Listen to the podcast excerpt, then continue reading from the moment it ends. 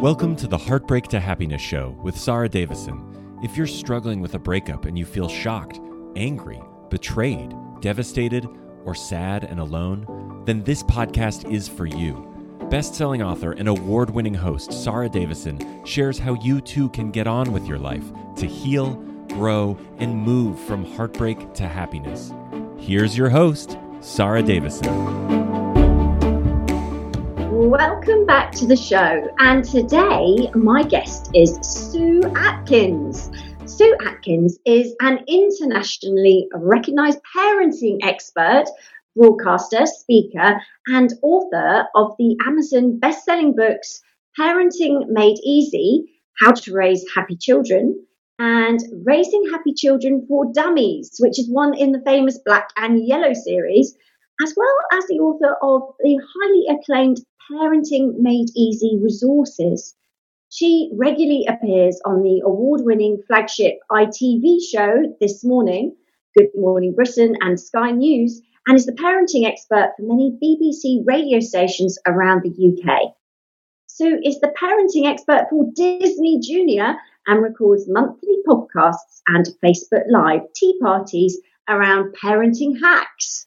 So I'm super excited to welcome Sue Atkins to the show. Welcome, Sue. Well, thank you very much for inviting me. Oh, I'm super excited to have you because I have watched you on television and I love your advice. And I also know that so many of my listeners are in desperate need of parenting support and advice because going through a divorce has obviously a huge impact on your children. And I know it's something that worries a lot of my listeners. Before I ask you some questions about that, though, can you tell us a little bit about your story? Because I know that you're divorced too, right?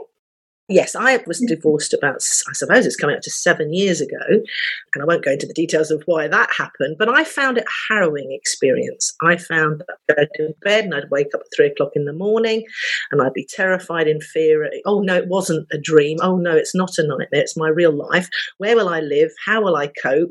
What will I do with the kids?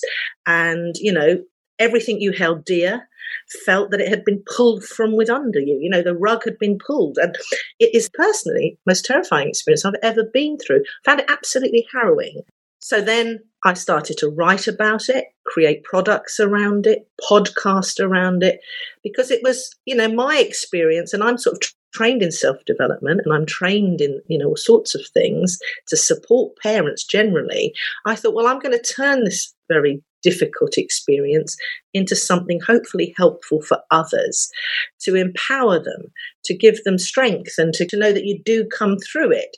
So, from that very difficult experience came all sorts of wonderful things. And I've got a new journal for children launching in this year called the Divorce Journal for Kids, uh, where children can express their emotions. They can either do it on their own, they can show it and share it with mum or dad or grandma or anyone around them to help support them emotionally. I remember when I was a deputy head and class teacher, uh, there were five children going through divorce in our year group across the two classes. And we set up this thing to drop in and chat because my uh, TA was actually a trained therapist. So between the two of us, we had a lot of experience. And kids would drop in at lunchtime or they'd drop in at playtime, and it was a safe place to perhaps let off some steam or just talk or whatever, or cry or, or whatever. And I remember this little girl, beautiful girl, I don't know if I should mention her name, Elaine Fagan. She's probably, I don't know, God knows how old now, very grown up. But she said, No one's listening to me, she said. And I, I was very struck by it because everybody was organising everything around her, and she was the one that had to pack the bag and move on a Friday or Saturday morning or whatever it was.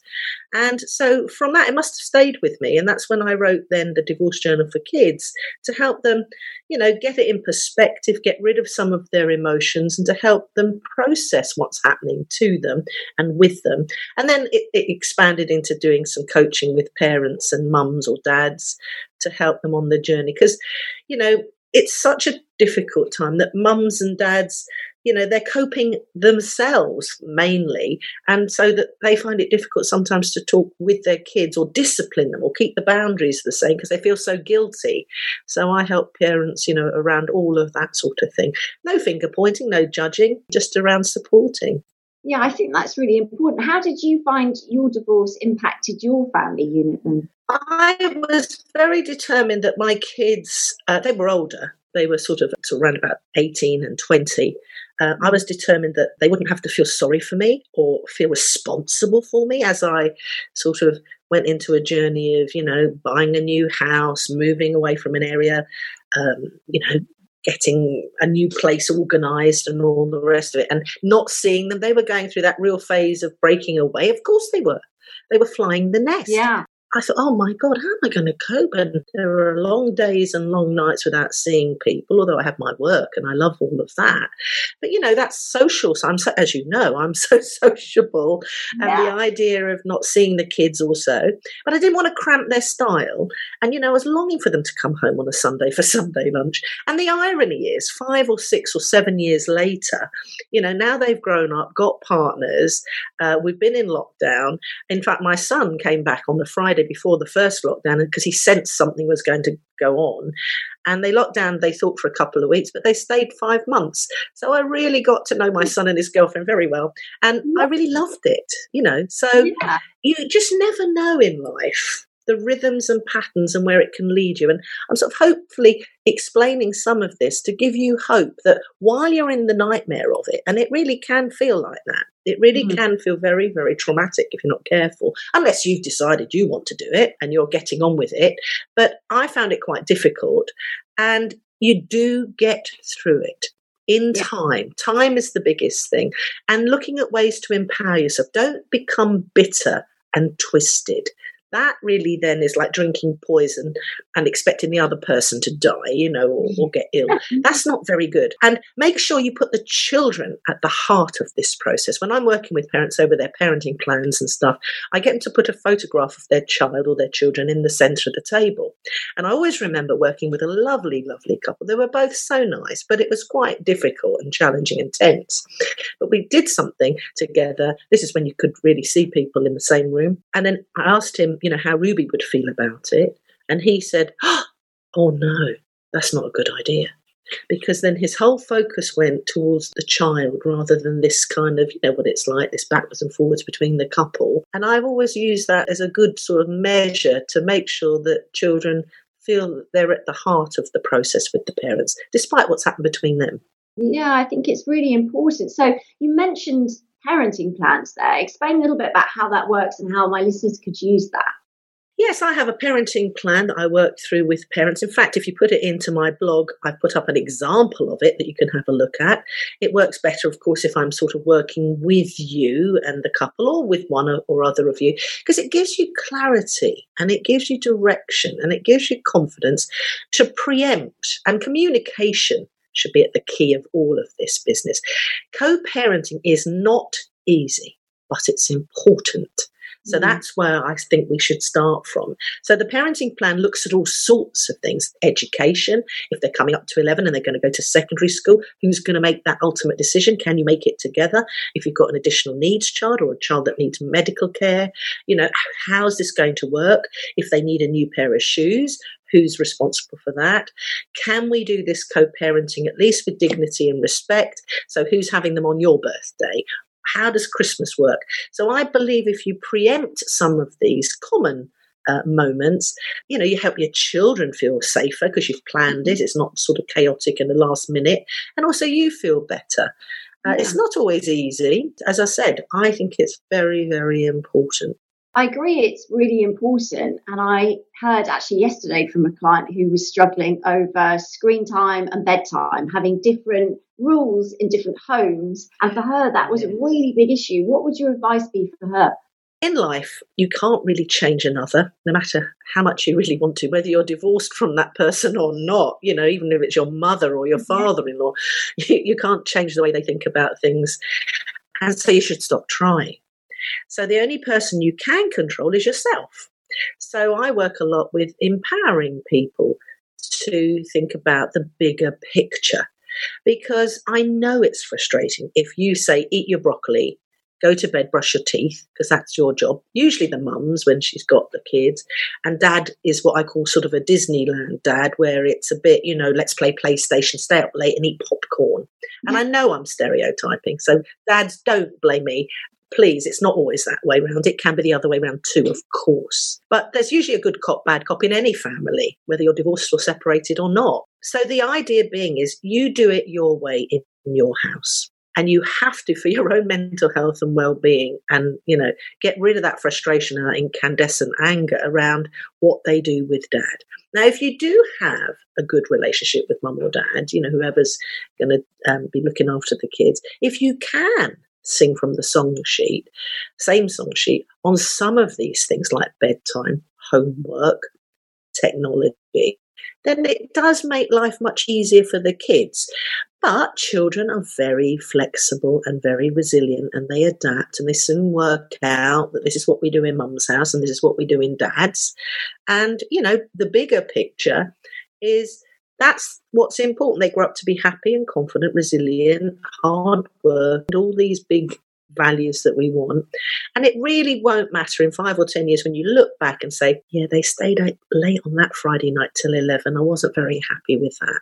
So try and take yourself out into the bigger picture. You keep doing what you do. Don't get pulled into what they're doing there. Do what you feel is right, mm. and you are raising a happy, confident kid, and that's important.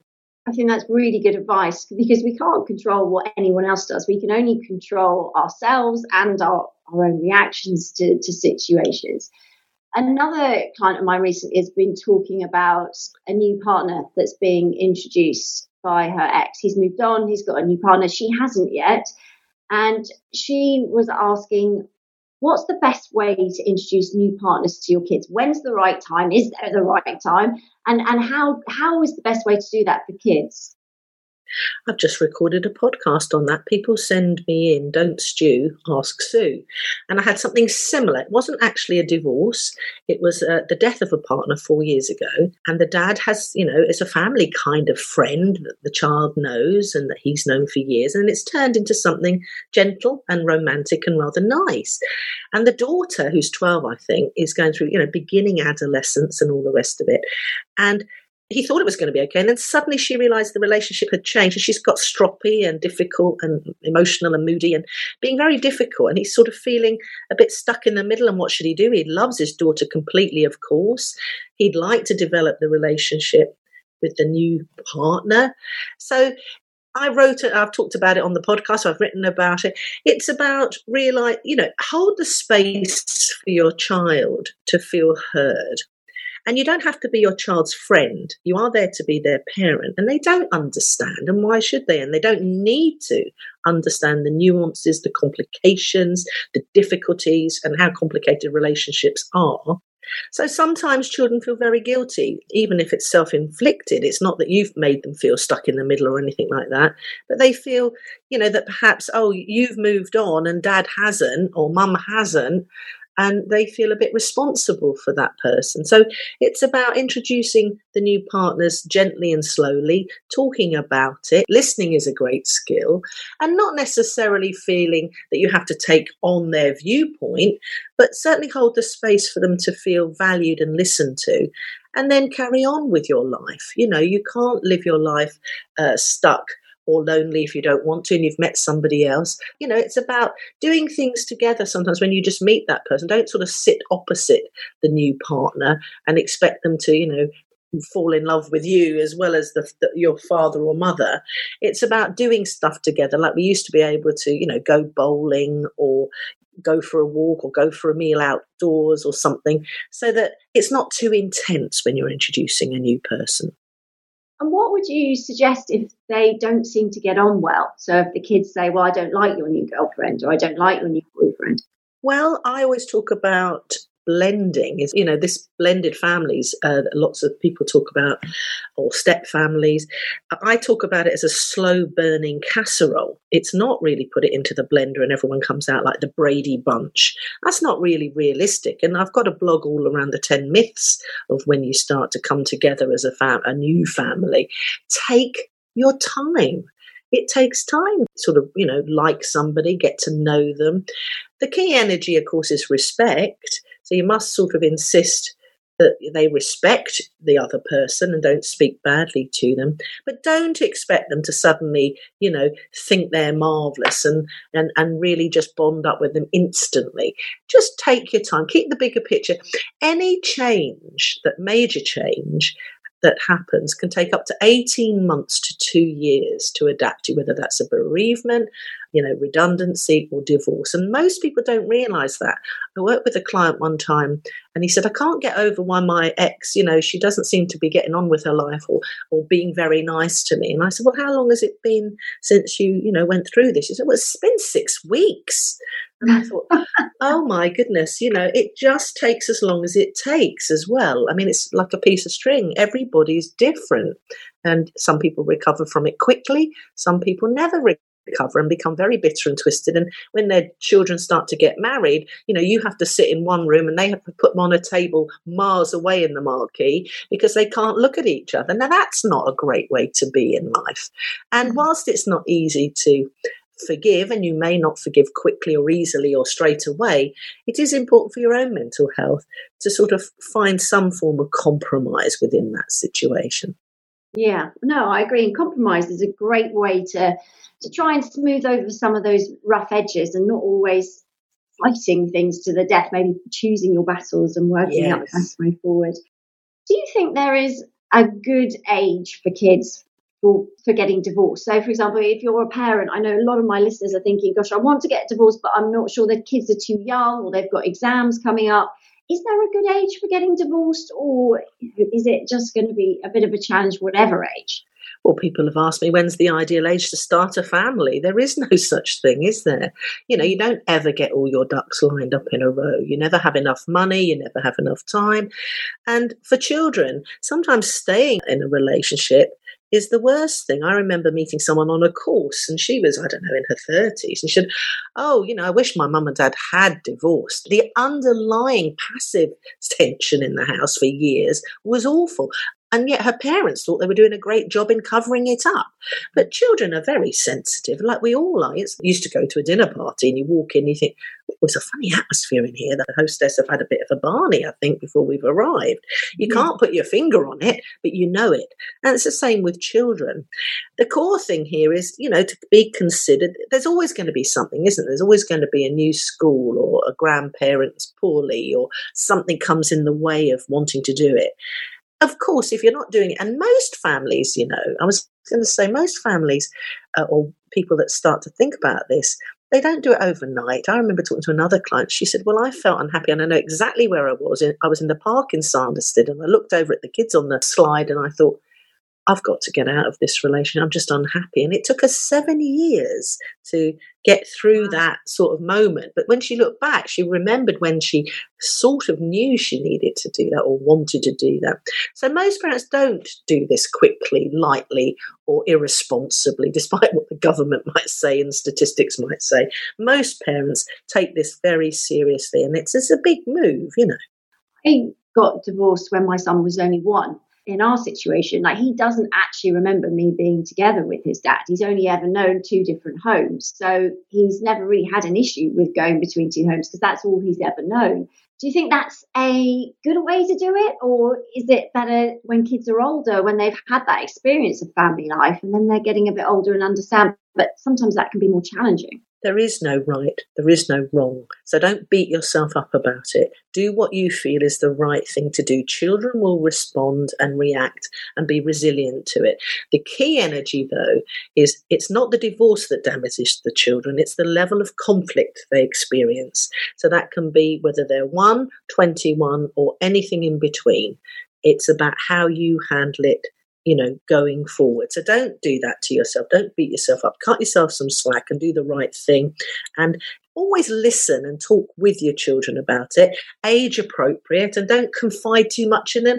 I had a mum recently who was, I think, offloading too much stuff onto her teenage daughter, who's her daughter, not her friend. And I suggested, you know, she jumped on a Zoom call with a glass of wine and talked to her friends rather than offloading that onto her daughter. But there is no ideal age. Mm, that's good advice. Not treating your kids as friends, especially when they're older, and it, and it can seem an easy option to do. When it comes to actually telling your children you're getting divorced, what's your advice for that situation? Well, I've yeah, I've, I prepare. I've written something about that too on my blog around um, making sure that you have thought it through. I mean, get a cup of coffee, sit down, and get a piece of paper and jot down some of the main things you want to say. You can't make loads of promises because you don't quite know yourself. But certainly by jotting it down gives you clarity and a bit of confidence. And one key message is to tell the children because kids blame themselves is it because i jumped into your bed too often at night time is it because i didn't get great grades is it because uh, you know i'm a bit moody now i'm a teen it's not the child's fault and you must make sure that's one of the big messages that you say when you sit down and chat.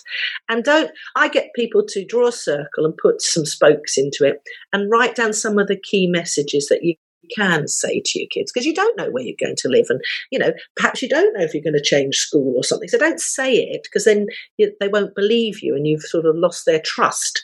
So make sort of key messages. And then if you can at all sit down with your partner and agree some of them. And if you can't do that, but at least when you tell the children, you have some sort of united front. If you've got a piece of paper in front of you with a few notes, when it gets tough, when it gets emotional, when you think you're going to cry, you have it on paper to kind of bring yourself back to it.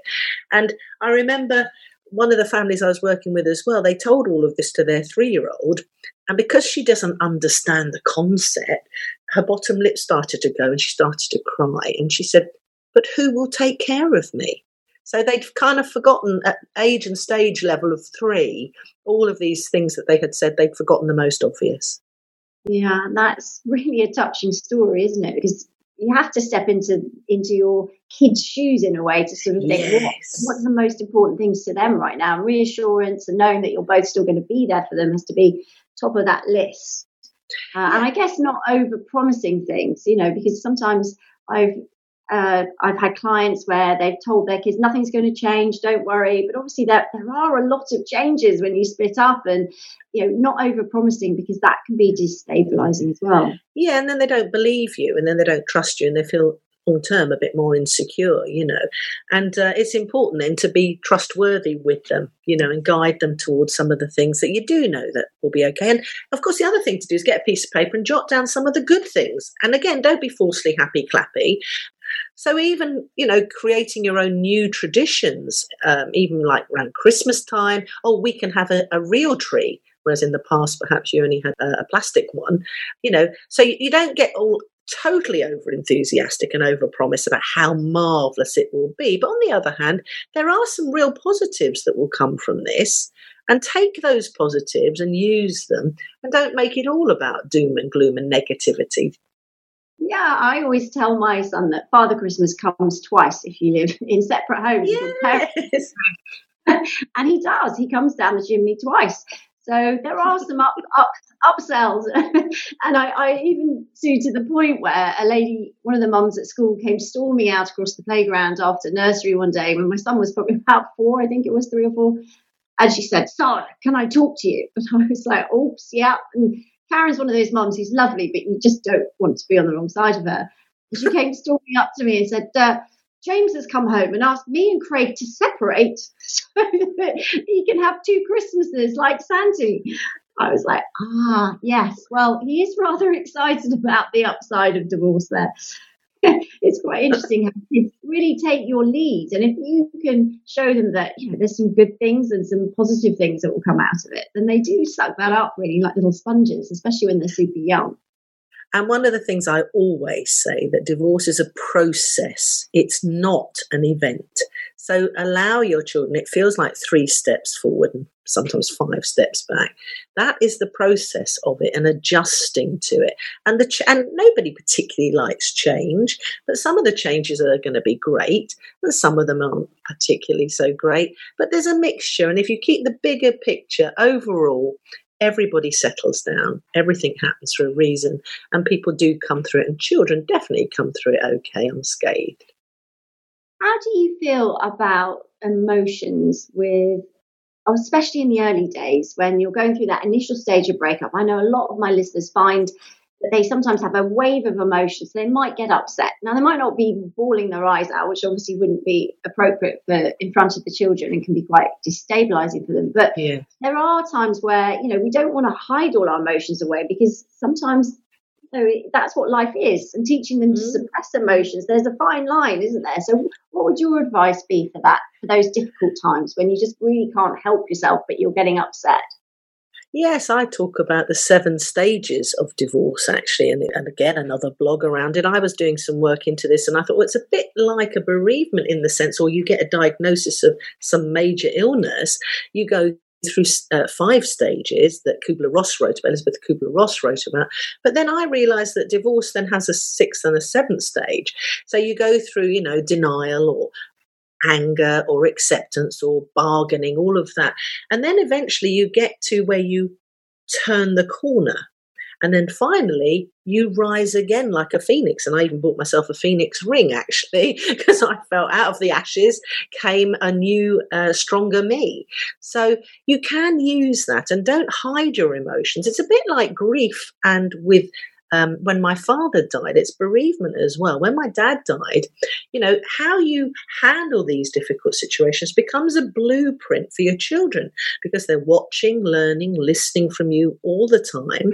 And I remember there a record came on uh, by uh, Luther Vandross, and it was Dance with My Father again. And mm. I remember driving in the car, and the kids were in the back, and the tears were just streaming down my face.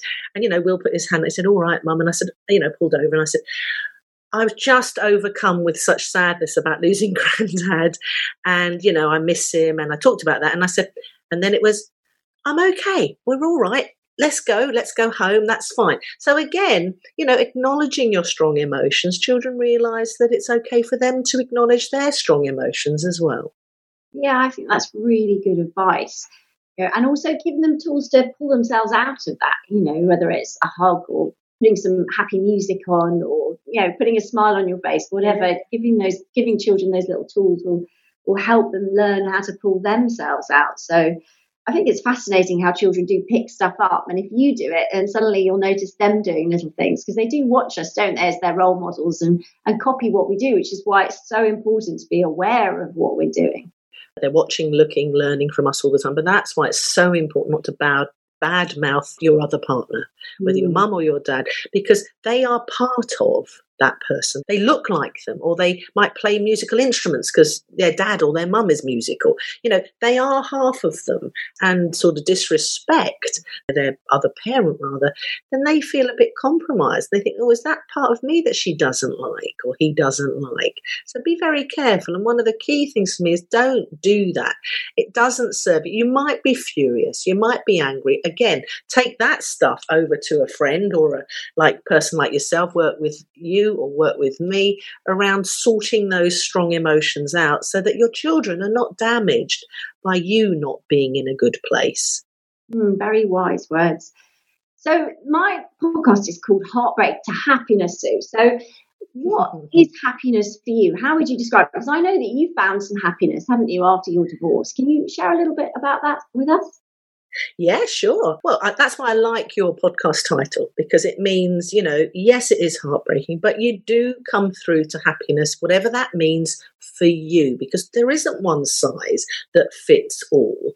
And, you know, for me, happiness is very simple stuff. I keep an attitude of gratitude journal and I encourage the kids that I work with and the families mm-hmm. I work with in my Can Do Kids journal to do that exercise regularly. So, looking for stuff that you feel content with, happy with, grateful for, builds your sense of happiness. And I think the story you're looking for is when mm-hmm. I um, I was divorced five years and I went up to my daughter's graduation, three and a half years. We went up to her graduation in Manchester and I was on the rescue remedy thinking, God, I've got to get through this. I haven't seen him for a long time. How's it going to be on a train and all of that polite business? We were polite, we, you know, but we weren't particularly friendly. So anyway, daughter's graduation, it was a wonderful time. We spent a lot of time together as a family with my son as well, celebrating Molly. And then we went for dinner and then we walked back. We had a drink and we listened to some music and we got on so well. And I didn't go down that road of, you know, bringing up old stuff. Yeah. And it was just so nice. And we got off the train and he said, Oh, I hope uh, we do that again sometime. Would that be all right? And then a few weeks later, I got invited out for a dog walk because it was really exciting. so we met for a dog walk and we courted again for a couple of years.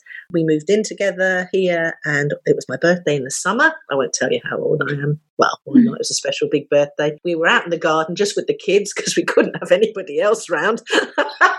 and he proposed. So we're getting married again. So wonderful. Well, congratulations to the both. Thank you so much for all your advice. I know that lots of my listeners are going to love everything you've talked about there. There's so much there that they can take away.